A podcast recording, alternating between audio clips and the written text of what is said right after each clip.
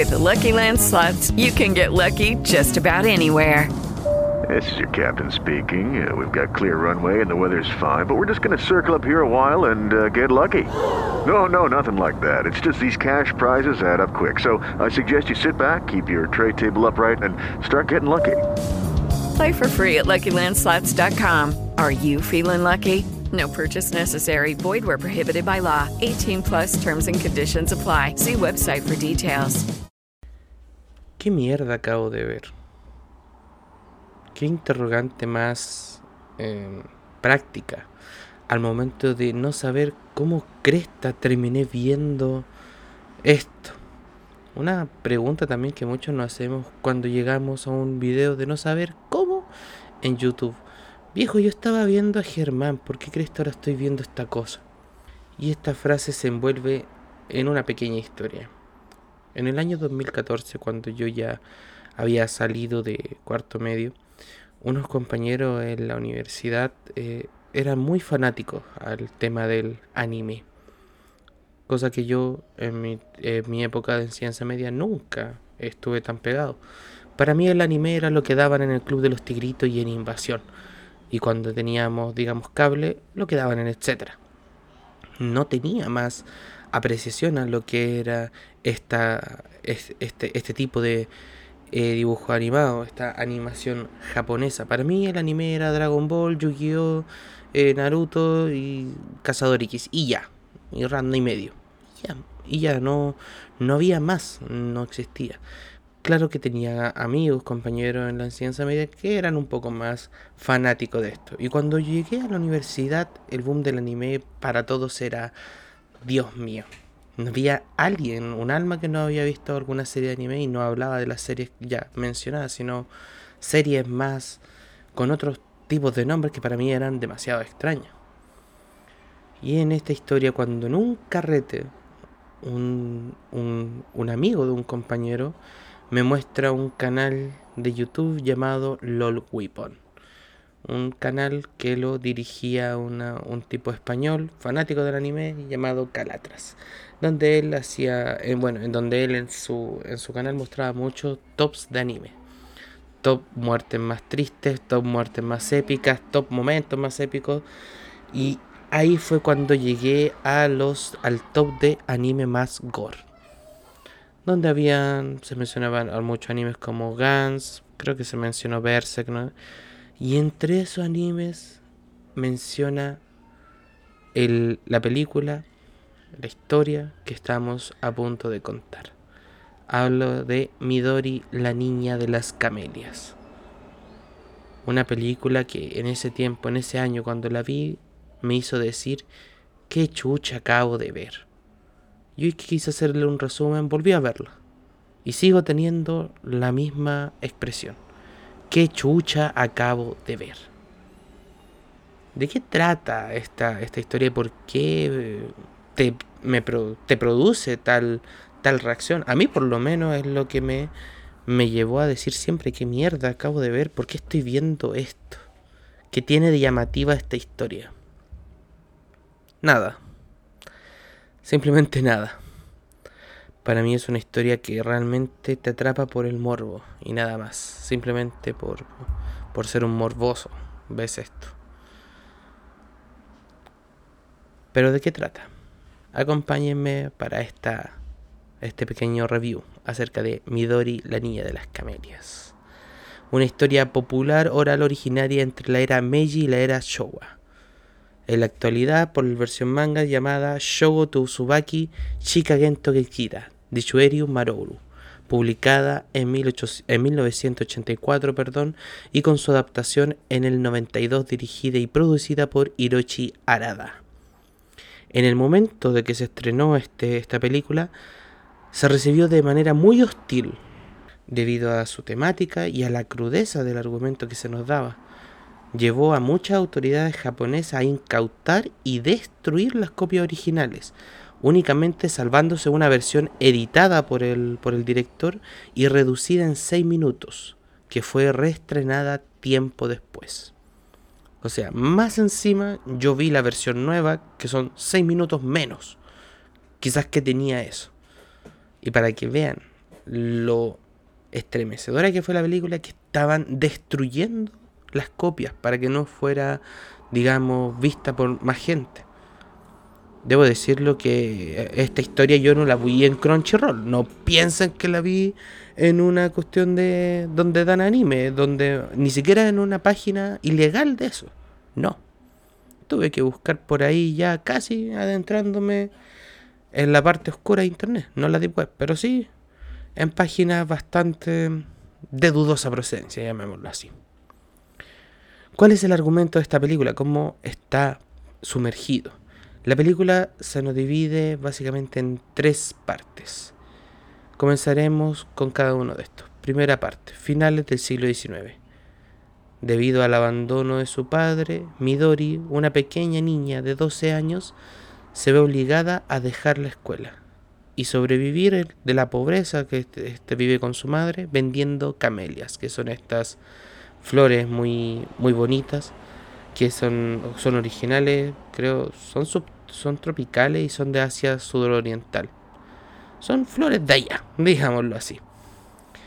Esta niña las vendía por todas las calles de la ciudad, tratando de sobrevivir. Un día no logra vender ni una sola flor. Y en ese entonces se encuentra con un hombre con un sombrero de copa que obviamente conmovido por la tristeza se ofrece a comprarle toda la todas las flores. El tipo escupió la historia de la, de la niña y, oh, Dios mío, pobrecita, te las voy a comprar todas. Y ahí le dice, le dice además, le indica dónde puede encontrar a esta persona si llegase a necesitar su ayuda. Obviamente, puta, el tipo pa bueno, bueno. Más corazón que el padre este tipo, Dios mío? ¿Será la Madre Teresa de Calcuta reencarnada? No lo sé. Esa misma noche Midori vuelve emocionada a la casa. Y mientras le está comentando toda esta buena noticia a su madre, que está acostada, digamos, en su cama, descubre que está muerta. Y no solo encuentra su cadáver, sino que todo el cuerpo está siendo devorado por ratas. Quizás cuánto tiempo llevaba muerta ahí la madre. Midori se encuentra sola. No tiene a nadie ya en este mundo. Y obviamente con esto se da cuenta de algo. Puedo ir en busca de este hombre que me ofreció la ayuda. Era una persona muy amable. Puedo ir a pedirle ayuda. Se dirige al sitio donde él le había indicado. Y cuando llega resulta que era un circo. Ya allí se encuentra con extraños integrantes dentro de este, de este circo. Pero aquí comienza lo terrible. Midori es abusada sexualmente por estos hombres, por esta gente extraña dentro de. Asimismo va descubriendo que el hombre que ella buscaba, el señor Arashi, era el dueño del lugar, que por circunstancias de la vida el viejo también se encontraba mal económicamente. Midori mientras pasa su tiempo en este circo, en este calvario dentro de, encuentra consuelo cuidando unos pequeños perritos, unos pequeños cachorritos que encontró en la calle. Los cuidaba en secreto. Es descubierta así por uno de los integrantes, una chica tragafuegos perdón, llamada Karabun quien mata a los perros y sin saberlo todos comen una sopa hecha con carne de estos. Hasta que ella informa en voz alta lo que hizo, y al escuchar Midori llora. Desconsoladamente comienza a llorar por la muerte obviamente de sus amigos, de sus queridísimas mascotas. Sin otra escapatoria que unirse obviamente a este grupo, la vida de la niña se convierte en toda una pesadilla. Es maltratada, es torturada y Midori llega al punto de querer anhelar el suicidio. Fin de la parte 1. Ya estoy entendiendo ya que muchos comienzan a ver qué chucha estás comentando, Guga, por Dios. Sí, yo también me lo pregunto. Pero es una es una película que realmente, por lo que muchos me han comentado, que marcó. Y es algo que algunos la consideran de culto. ¿Qué culto, weón? Va a tener esta cosa. Pero van a ver el, el motivo. Parte 2 de Midori y la niña de las camelias. Llega al circo un mago llamado Masamitsu. Se une al circo tras un exitoso show que, llama, que él llama El enano en la botella, donde él es capaz de entrar y salir de una botella de vidrio, cosa que le da nueva popularidad al circo. Masamitsu y Midori comienzan a enamorarse, a tal grado de que ella lo comienza a llamar su esposo. Todo lo demás gente, los fenómenos, empiezan a tenerle envidia a este mago, debido a que éste acapara toda la atención de la gente. Todos comenzaron a ir a este circo porque querían ver al enano entrar en la botella. Razón por la cual obviamente estaban celosos de este nuevo personaje, comienzan a abusar nuevamente de Midori. Pero Masamitsu la rescata, atrapando a todos estos fenómenos en una ilusión. Su truco era meterse dentro de una botella. Pero también era un mago de otro tipo. Con el pasar del tiempo, Midori se termina volviendo la asistente de este mago. Y en una ocasión, uno de los integrantes del circo, el hombre momia, trata de confesarle su amor a Midori, pero es asesinado por Masamitsu, quien lo ahoga con tierra. En tanto, Midori se le pregunta cómo hace su truco de la botella.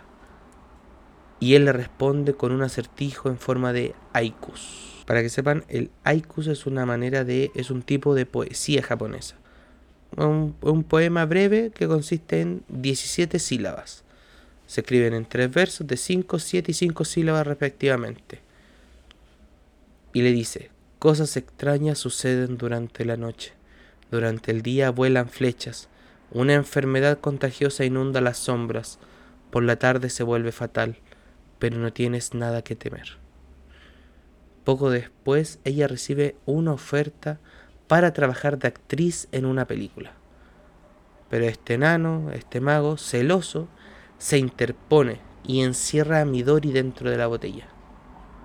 Y durante una función se pone demasiado nervioso y por, y por este tema recibe, comienza a recibir abucheos por parte del público. Humillado, hace que el público explote en pedazos o mute, se transforma en terribles formas. Comienzan a ponerse deforme la gente. La gente comenzaba a explotar, comenzaban a, expandirse las manos, los ojos se les salían de la cara, comenzaban a crecerle otra cabeza, otro brazo, comenzaban a, oh, Dios mío, esa escena, Jesús, esa escena. ¿Por qué estoy viendo esta weá? Esa es una de las escenas que más te dice decir qué chucha estoy viendo. Midori escapa de la botella y obviamente se reconcilia con Masamitsu, el cual ahora decide abandonar. Judy was boring. Hello. Then Judy discovered chumbacasino.com. It's my little escape. Now Judy's the life of the party. Oh, baby, Mama's bringing home the bacon. Whoa. Take it easy, Judy. The Chumba life is for everybody. So go to ChumbaCasino.com and play over 100 casino style games. Join today and play for free for your chance to redeem some serious prizes. ChumbaCasino.com. No purchase necessary. Void where prohibited by law. 18 plus terms and conditions apply. See website for details. el circo e irse con ella. Esta película contiene tres tres, gran, tres escenas, tres grandes escenas, podría decir, que te hacen decir qué chucha estoy viendo. La primera es la muerte de los cachorritos a manos de, del otro chico. La segunda es cuando comienza el periodo de enamoramiento entre Midori y este enano, siendo Midori un niño de 12 años y este viejo como de 50. Y tercero, la escena obviamente de las deformidades. Y eso es, con eso terminamos la parte 2 de esta película. La tercera parte trae el incidente del señor Arashi, este el dueño del circo, por miedo a que la gente presentara cargos por todo lo, ocurrido, decide escapar con el dinero, dejando desahuciados a todos los demás miembros, a todos los fenómenos, como él le decía. Lo que causa obviamente que el circo se disuelva, y ellos planeen qué harán con sus vidas. La mujer serpiente decide buscar un hombre con un cuerpo como el suyo. El tragaespadas tiene pensado ir a trabajar a otros circos de fenómenos y llevarse al hombre pretzel y al hombre gusano con él. Y Kanabun decide vivir como un niño, ya que se nos revela que Kanabun era hermafrodita.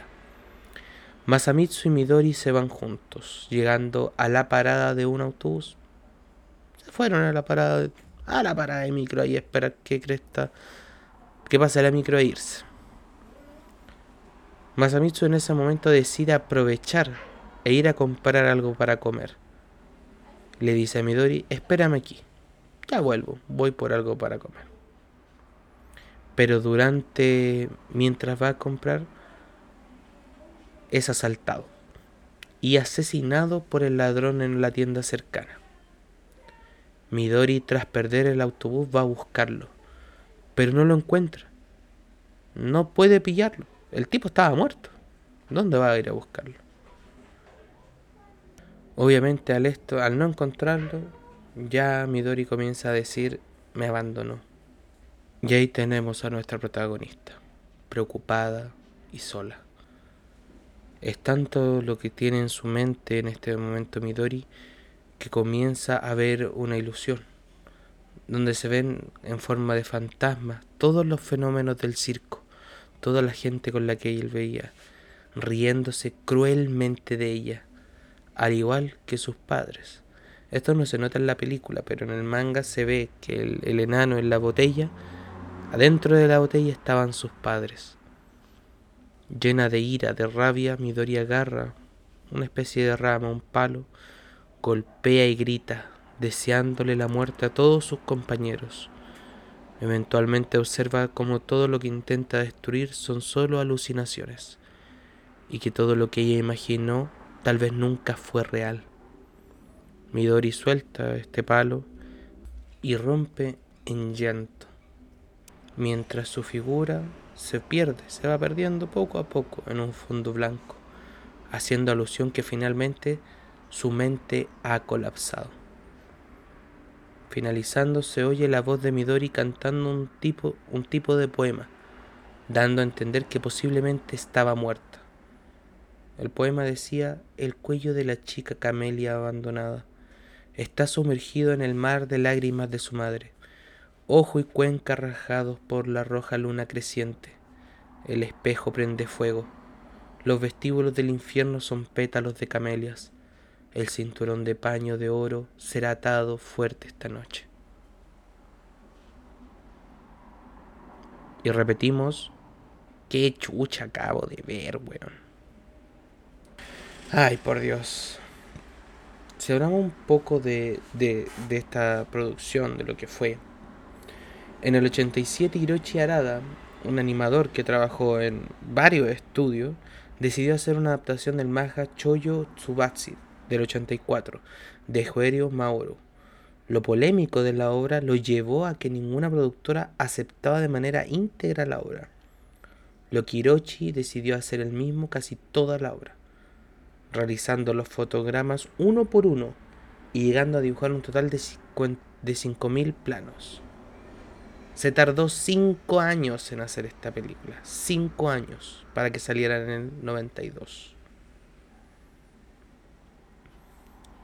Con respecto al estreno y obviamente a la censura y después al posterior relanzamiento,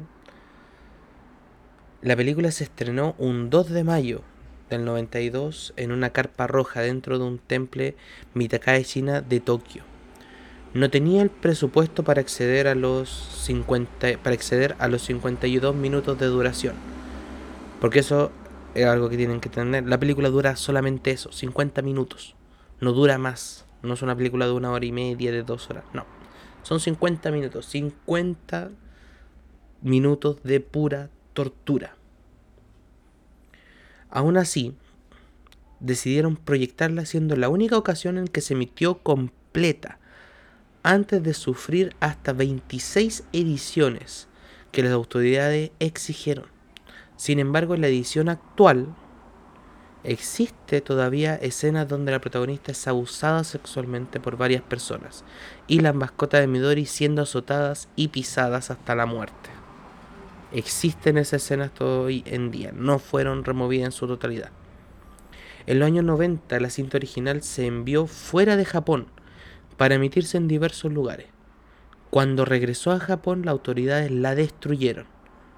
Pero obviamente el director tenía un duplicado. Es obvio, es mi obra, no es weón. Cuando el director fue informado de esto, obviamente se enojó y se negó a volver a permitir las proyecciones de su película, incluso la versión censurada de la misma. Años posteriores, Arada se volvió más indulgente, culminando en su aprobación para que la compañía francesa de cine Malta lanzara en el 2006 un DVD de una versión editada de 48 minutos.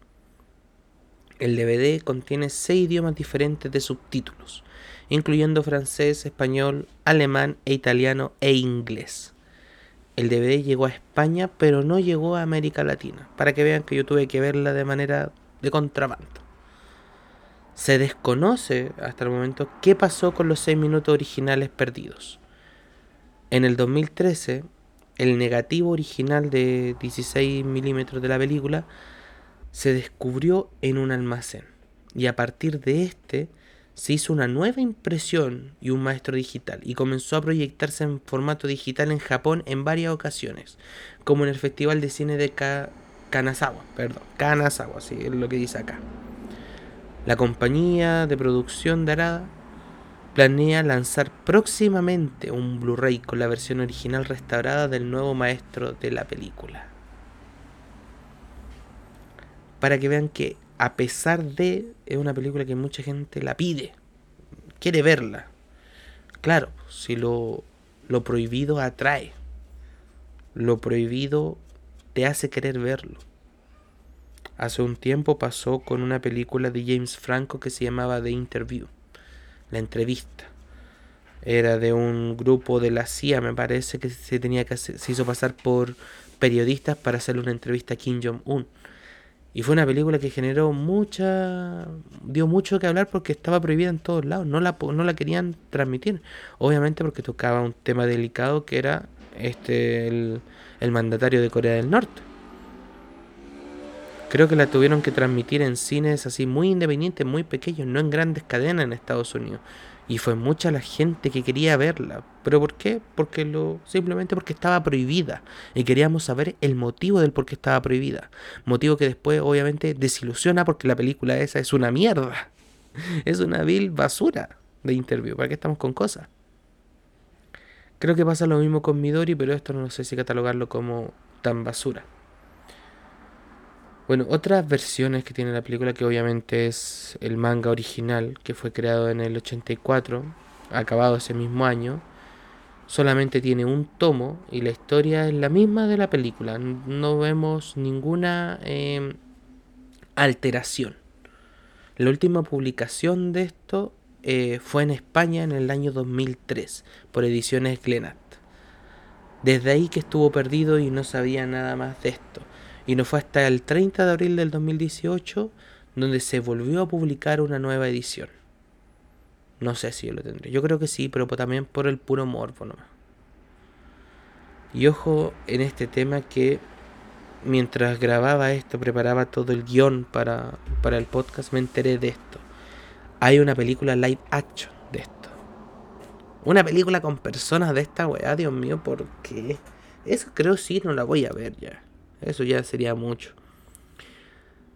Y claro, comencé a investigar, que fue en el 2016 la productora Toriko estrenó en cines japoneses este live action.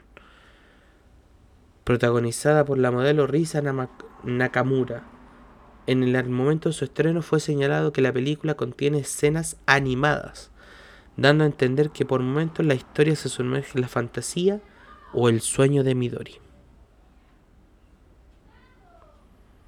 Realmente una película bastante perturbadora, algo que No sé, si, si, si quisiéramos analizar un poco el, lo que es el gore, las escenas retorcidas, que yo creo que en eso se, se quiere eh, ver la película, yo a la película le pongo una excelente nota, un 10. Pero la historia en sí deja harto que desear. Si pudiera ponerle una nota sería como un 6, un 6 de 10. Porque funciona mucho en el tema este de... En el tema del gore. Cumple su objetivo con esta. Pero la rareza de la historia, la rareza, la crudeza con la que se cuenta se les va demasiado de las manos. Y eso es algo que no sé si podamos soportar dentro de una película. No creo que sea algo que yo pudiera recomendar. O sea, si alguien me pregunta, oye, recomiéndame una película japonesa, yo creo que la que menos recomendaría sería Midori, la niña de las camelias. Si la recomiendo es netamente porque la persona me cae mal. Debo decirlo o porque quiero que sufra el mismo trauma que yo. Simple. Quiero que este tipo sufra lo que yo sufrí y ¿qué voy a hacer? Recomendarle la película que me dejó mal por mucho tiempo. Ay, ay, ay, qué mierda acabo de ver. Las cosas que tengo que hacer para hablar de esto, para tener algún tema.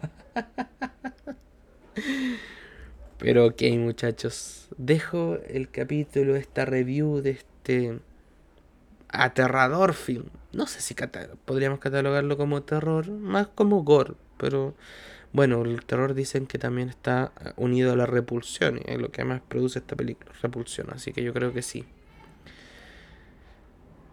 Em, no sé si hay como un final bien explicado de esto, o qué trataron de decir, porque hay algo que tiene el anime que muchas cosas son con metáfora.